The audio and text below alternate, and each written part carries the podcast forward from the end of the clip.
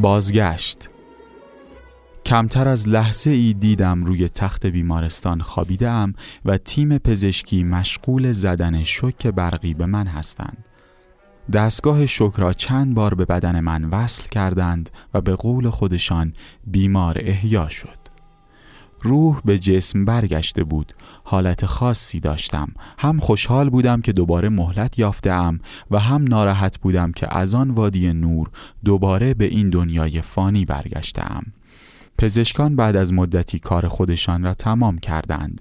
در واقع قده خارج شده بود و در مراحل پایانی عمل بود که من سه دقیقه دچار ایست قلبی شدم. بعد هم با ایجاد شوک مرا احیا کردند. من در تمام آن لحظات شاهد کارهایشان بودم. پس از اتمام کار مرا به اتاق مجاور جهت ریکاوری انتقال داده و پس از ساعتی کم کم اثر بیهوشی رفت و درد و رنج ها دوباره به بدنم برگشت. حالم بهتر شد و توانستم چشم راستم را باز کنم اما نمی‌خواستم حتی برای لحظه ای از آن لحظات زیبا دور شوم. من در این ساعات تمام خاطراتی که از آن سفر معنوی داشتم را با خودم مرور می کردم چقدر سخت بود چه شرایط سختی را طی کردم. من بهشت برزخی را با تمام نعمتهایش دیدم. من افراد گرفتار را دیدم. من تا چند قدمی بهشت رفتم. من مادرم حضرت زهرا سلام الله علیها را با کمی فاصله مشاهده کردم. خراب شد. من یقین کردم که در آن سوی هستی مادر ما چه مقامی دارد. برایم تحمل دنیا واقعا سخت بود. دقایقی بعد دو خانم پرستار وارد سالن شدند تا مرا به بخش منتقل کنند. آنها می‌خواستند تخت چرخدار مرا با آسانسور منتقل کنند. همین که از دور آمدند از مشاهده چهره یکی از آنان واقعا وحشت کردم. من او را مانند یک گرگ می‌دیدم که به من نزدیک می‌شد. مرا به بخش منتقل کردند. برادر و برخی از دوستانم بالای سرم بودند. یکی دو نفر از بستگان ما می‌خواستند به دیدنم بیایند. آنها از منزل خارج شده و به سمت بیمارستان در راه بودند. من این را به خوبی متوجه شدم. یک باره از دیدن چهره باطنی آنها وحشت کردم. بدنم لرزید. به یکی از همراهانم گفتم تماس بگیر و بگو فلانی برگرده. تحمل هیچ کس را ندارم. احساس می کردم که باطن بیشتر افراد برایم نمایان است. باطن اعمال و رفتار و غیره. به غذایی که برایم می آوردند نگاه نمی کردم. می ترسیدم باطن غذا را ببینم. اما از زور گرسنگی مجبور بودم بخورم. دوست نداشتم هیچ کس را نگاه کنم. برخی از دوستان آمده بودند تا من تنها نباشم. اما نمی‌دانستند که وجود آنها مرا بیشتر تنها می کرد. بعد از ظهر تلاش کردم تا روی خودم را به سمت دیوار برگردانم. می‌خواستم هیچ کس را نبینم اما یک بار با چیزی مواجه شدم که رنگ از چهرم پرید. من صدای تسبیح خدا را از در و دیوار میشنیدم. دو سه نفری که همراه من بودند به توصیه پزشک اصرار می کردند که من چشمانم را باز کنم. اما نمی‌دانستند که من از دیدن چهره اطرافیان ترس دارم و برای همین چشمانم را باز نمی کنم آن روز در بیمارستان با دعا و التماس از خدا خواستم که این حالت برداشته شود. من نمی توانستم این گونه ادامه دهم. با این وضعیت حتی با برخی نزدیکان خود نمی توانستم صحبت کرده و ارتباط بگیرم. خدا را شکر این حالت برداشته شد و روال زندگی من به حالت عادی بازگشت. اما دوست داشتم تنها باشم. دوست داشتم در خلوت خودم آنچه را در مورد حسابرسی اعمال دیده بودم مرور کنم. تنهایی را دوست داشتم. در تنهایی تمام اتفاقاتی که شاهد بودم را مرور می کردم چقدر لحظات زیبایی بود. آنجا زمان مطرح نبود. آنجا احتیاج به کلام نبود. با یک نگاه آنچه می‌خواستیم منتقل می‌شد. آنجا از اولین تا آخرین را می‌شد مشاهده کرد. من حتی برخی اتفاقات را دیدم که هنوز واقع نشده بود. حتی در آن زمان برخی مسائل را متوجه شدم که گفتنی نیست. من در آخرین لحظات حضور در آن وادی برخی دوستان و همکارانم را مشاهده کردم که شهید شده بودند. می‌خواستم بدانم این ماجرا رخ داده یا نه. از همان بیمارستان توسط یکی از بستگان تماس گرفتم و پیگیری کردم و جویای سلامتی آنها شدم. چندتایی را اسم بردند. گفتند نه همه رفقای شما سالم هستند. تعجب کردم. پس منظور از این ماجرا چه بود؟ من آنها را در حالی که با شهادت وارد برزخ می شدند مشاهده کردم. چند روزی بعد از عمل وقتی حالم کمی بهتر شد مرخص شدم. اما فکرم به شدت مشغول بود. چرا من برخی از دوستانم که الان مشغول کار در اداره هستند را در لباس شهادت دیدم؟ یک روز برای اینکه حال و هوایم عوض شود با خانم و بچه ها برای خرید به بیرون رفتیم. به محض اینکه وارد بازار شدم پسر یکی از دوستان را دیدم که از کنار ما رد شد و سلام کرد. رنگم پرید. به همسرم گفتم این مگه فلانی نبود؟ همسرم که متوجه نگرانی من شده بود گفت چی شده؟ آره خودش بود. این جوان اعتیاد داشت و دائم دنبال کارهای خلاف بود برای به دست آوردن پول مواد همه کاری می کرد گفتم این مگه نمرده؟ من خودم دیدمش که اوضاع و احوالش خیلی خراب بود مرتب به ملائک خدا التماس می کرد حتی من علت مرگش رو هم می دونم خانم من با لبخند گفت مطمئن هستی که اشتباه ندیدی؟ حالا علت مرگش چی بود؟ گفتم اون بالای دکل مشغول دزدیدن کابلهای فشار قوی برق بوده که برق اونو می‌گیره و کشته میشه. خانم من گفت فعلا که سالم و سرحال بود. آن شب وقتی برگشتیم خونه خیلی فکر کردم. پس اون چیزایی که من دیدم نکنه توهم بوده. دو سه روز بعد خبر مرگ آن جوان پخش شد. بعد هم تشییع جنازه و مراسم ختم همان جوان برگزار شد. من ما تو حیران مانده بودم که چی شد. از دوست دیگرم که با خانواده آنها فامیل بود سوال کردم علت مرگ این جوان چی بود؟ گفت بنده خدا تصادف کرده. من بیشتر توی فکر فرو رفتم اما من خودم این جوان را دیدم. او حال و روز خوشی نداشت. اعمال و گناهان و حق و ناس و غیره حسابی گرفتارش کرده بود. به همه التماس می کرد تا کاری برایش انجام دهند. چند روز بعد یکی از بستگان به دیدنم آمد. ایشان در اداره برق اصفهان مشغول به کار بود. لابلای صحبتها گفت چند روز قبل یک جوان رفته بود بالای دکل برق تا کابل فشار قوی رو قطع کنه و بدزده. ظاهرا اعتیاد داشته و قبلا هم از این کارها می‌کرده. همون بالا برق خشکش می‌کنه و مثل یه تیکه چوب پرت میشه پایین. خیره شده بودم به صورت این مهمان و گفتم فلانی رو میگی؟ گفت بله خودشه پرسیدم شما مطمئن هستی؟ گفت آره خودم اومدم بالا سرش اما خانوادش چیز دیگه ای گفتن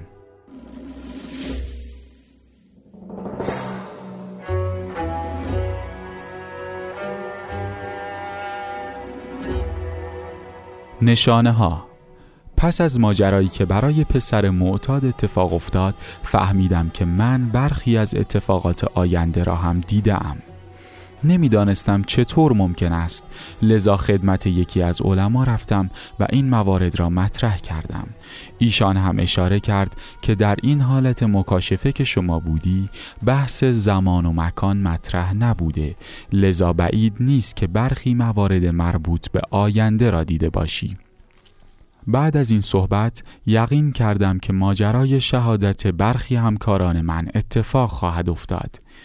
یکی دو هفته بعد از بهبودی من پدرم در اثر یک سانه مصدوم شد و چند روز بعد دار فانی را ودا گفت. خیلی ناراحت بودم اما یاد حرف عموی خدا بیامرزم افتادم که گفت این باغ برای من و پدرت است و به زودی به ما ملحق می شود.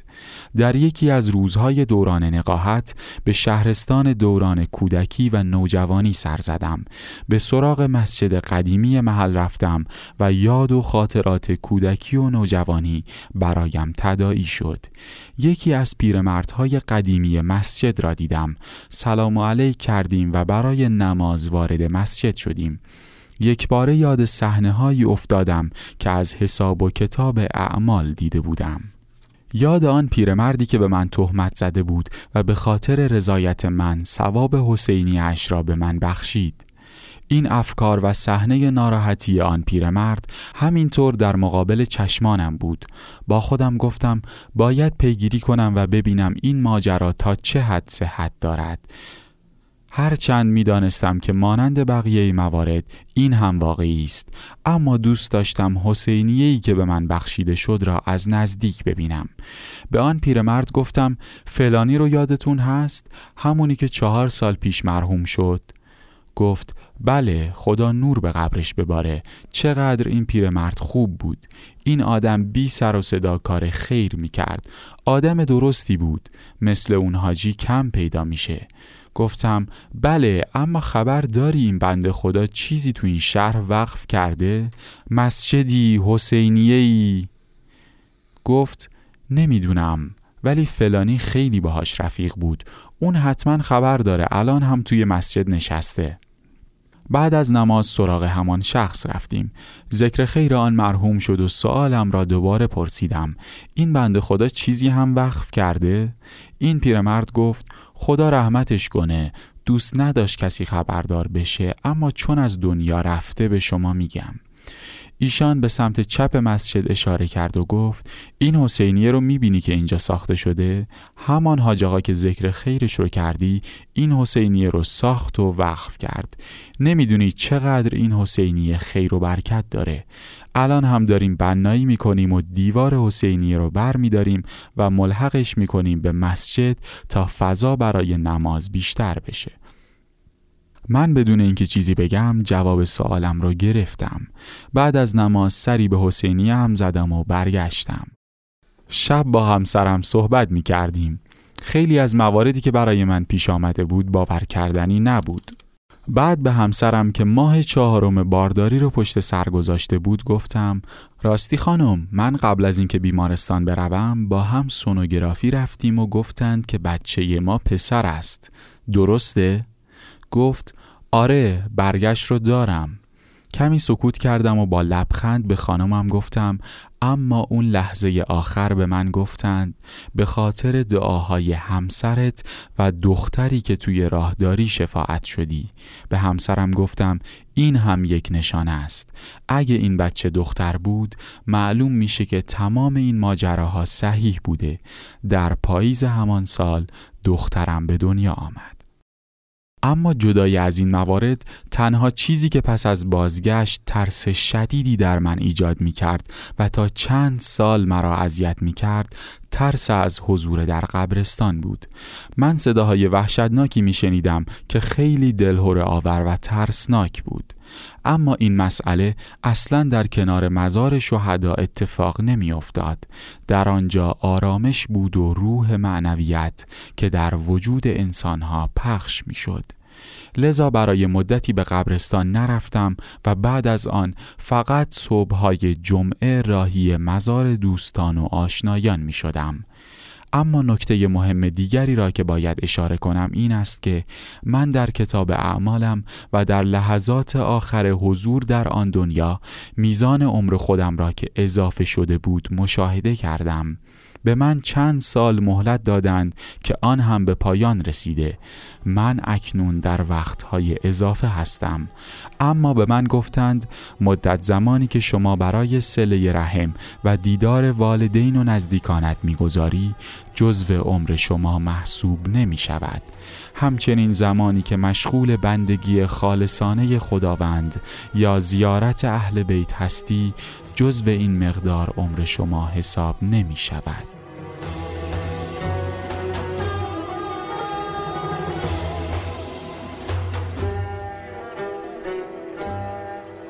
مدافعان حرم.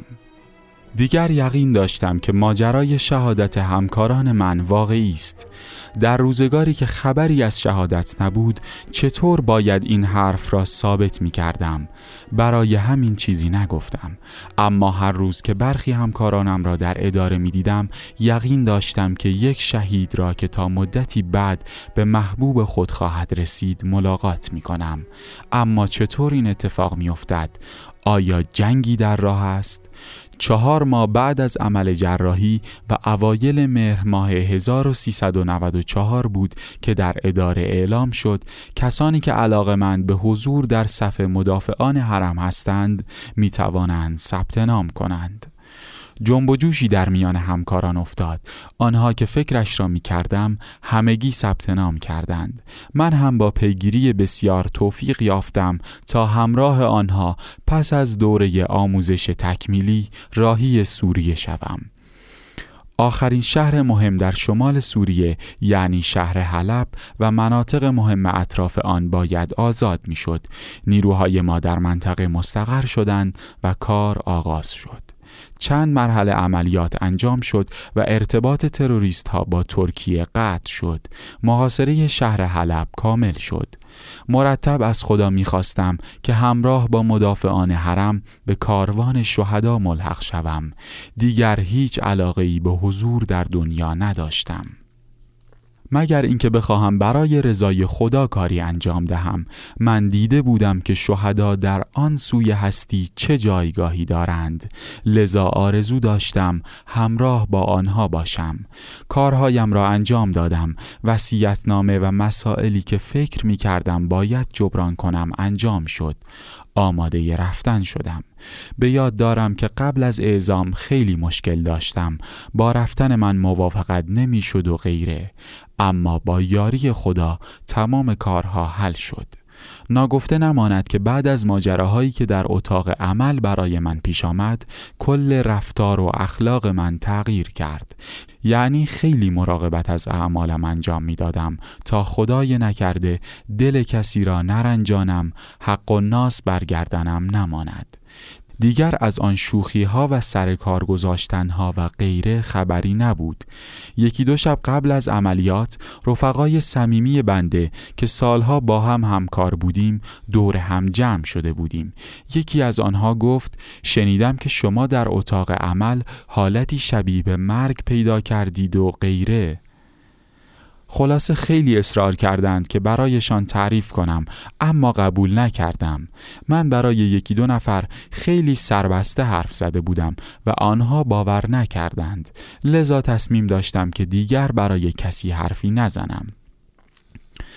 جواد محمدی، سید یحیی براتی، سجاد مرادی، عبدالمهدی کازمی، برادر مرتزا زاره و علی شاه سنایی و غیره مرا به یکی از اتاقهای مقر بردند و اصرار کردند که باید تعریف کنی.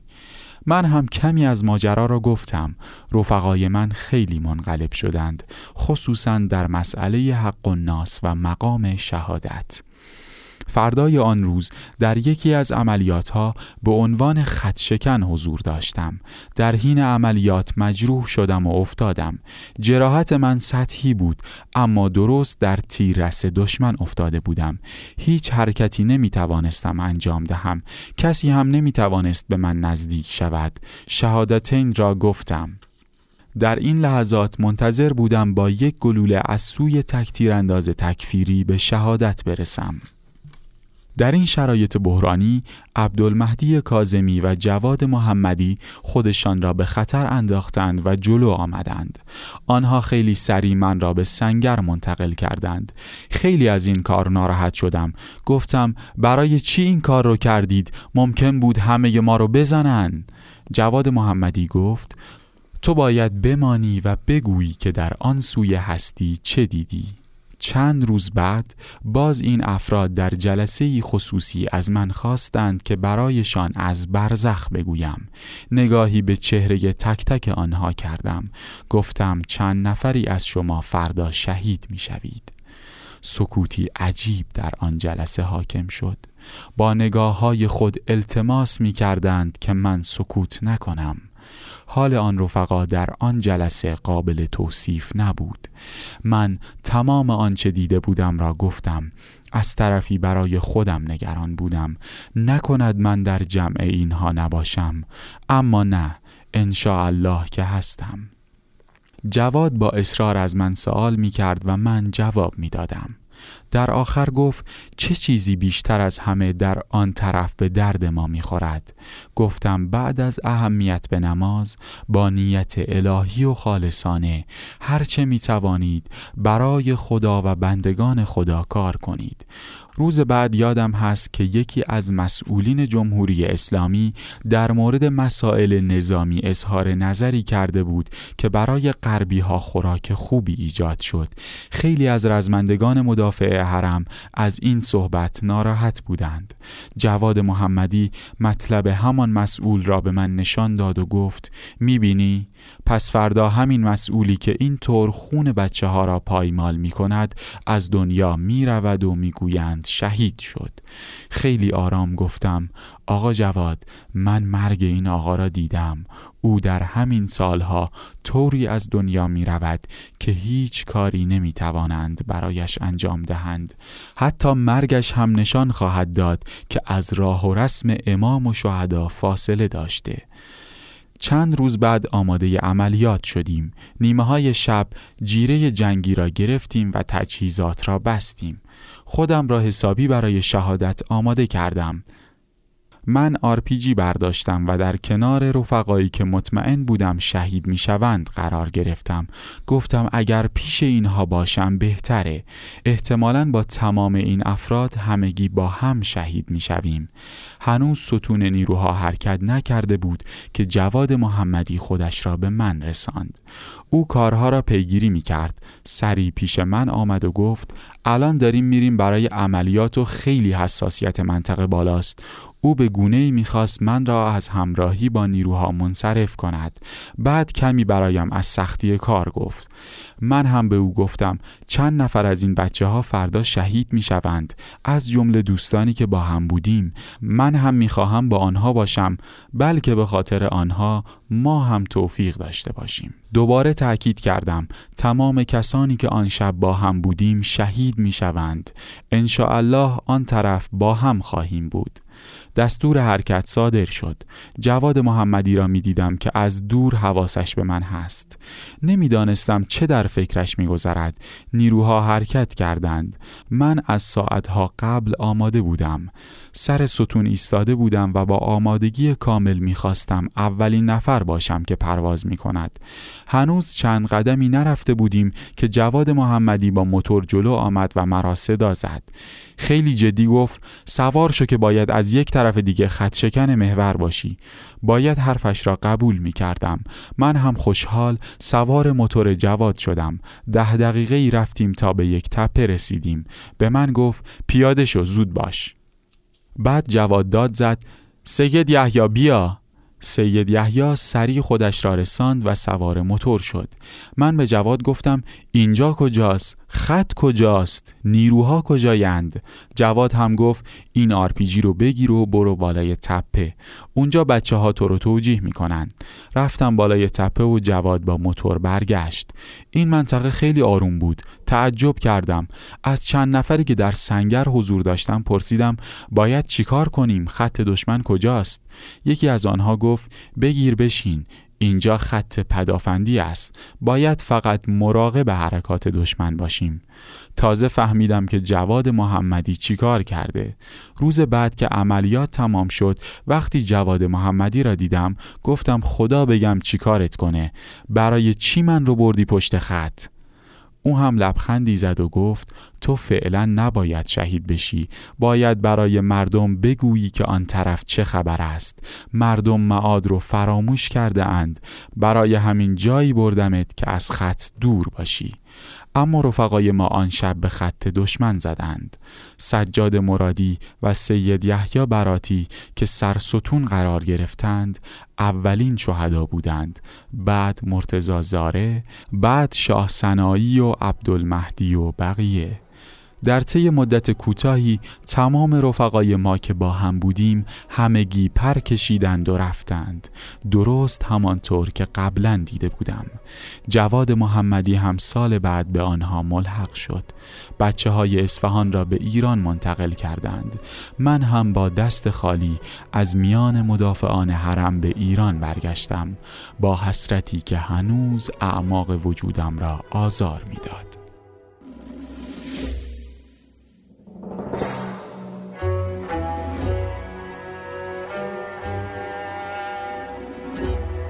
مدافعان وطن.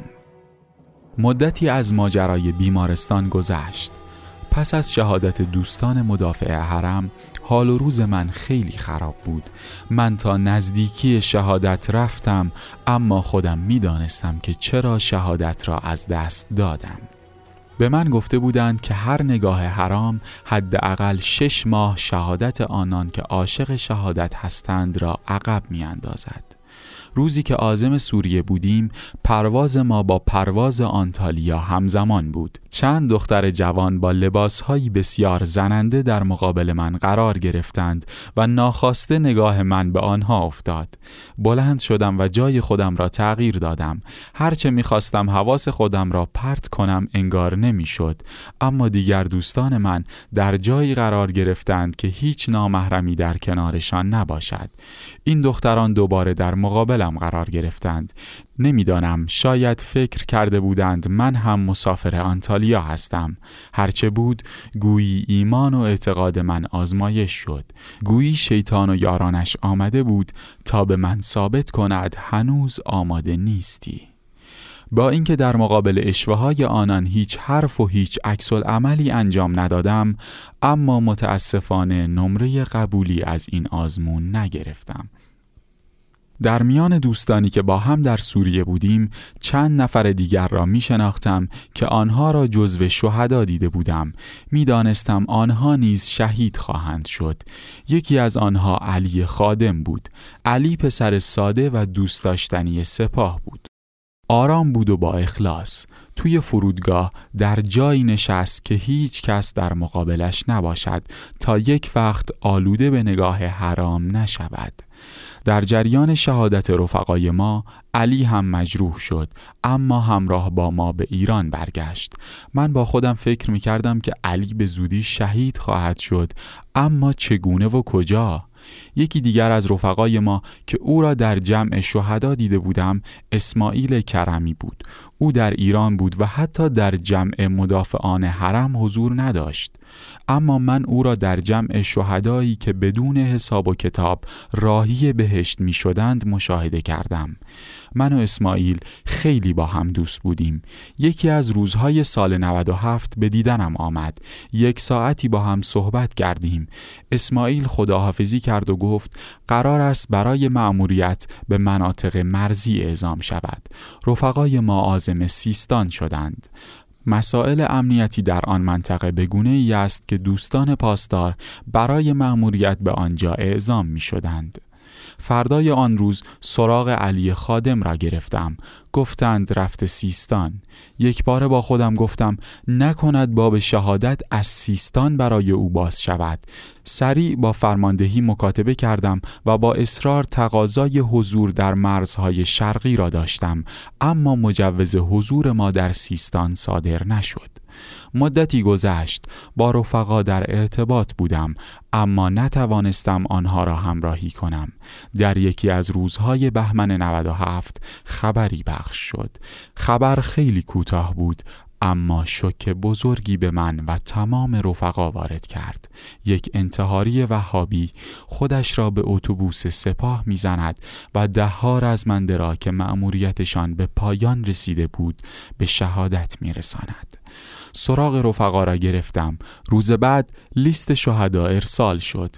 علی خادم و اسماعیل کرمی هر دو در میان شهدا بودند. البته بعد از شهادت دوستانم راهی مرزهای شرقی شدم. مدتی را در پاسگاه های مرزی حضور داشتم اما خبری از شهادت نشد. یک روز دو پاسدار را دیدم که به مقر ما آمدند. با دیدن آنها حالم تغییر کرد. من هر دوی آنها را دیده بودم که بدون حساب و در زمره شهدا و با سرهای بریده شده راهی بهشت بودند. برای اینکه مطمئن شوم به آنها گفتم نام هر دوی شما محمد است درسته؟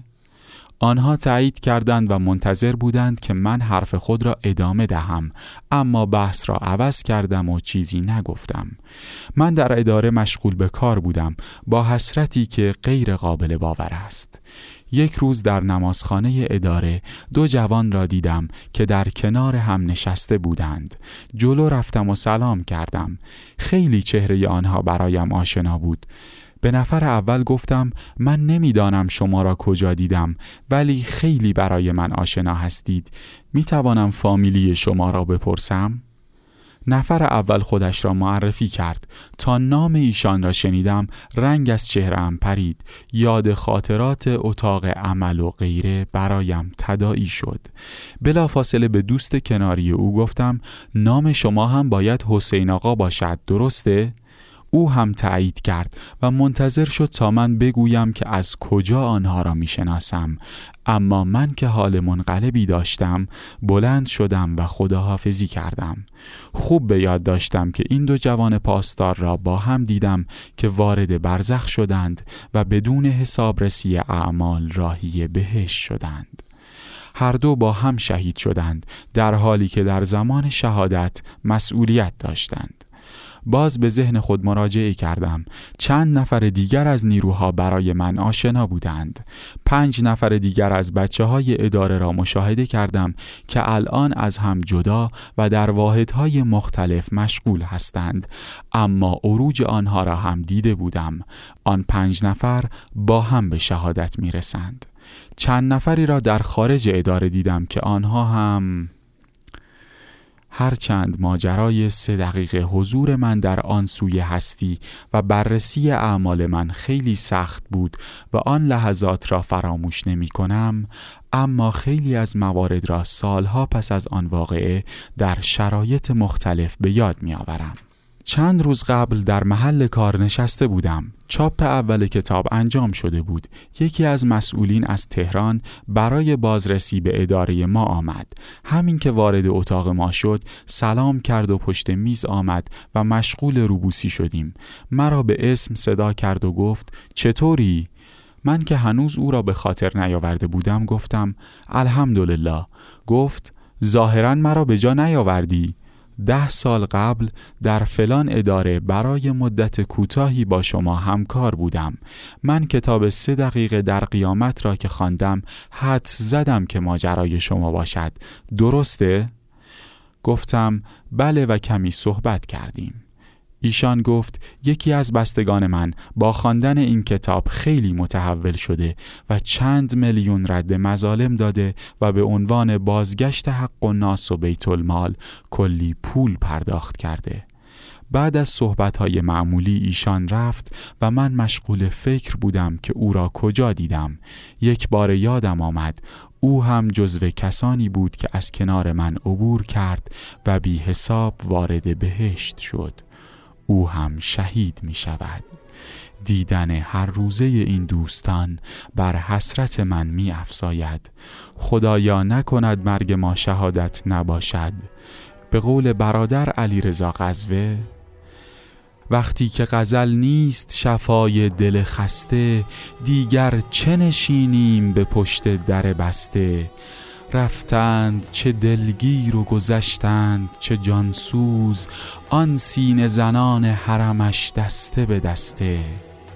می‌گویم و می‌دانم از این کوچه تاریک راهیست به سرمنزل دلهای شکسته.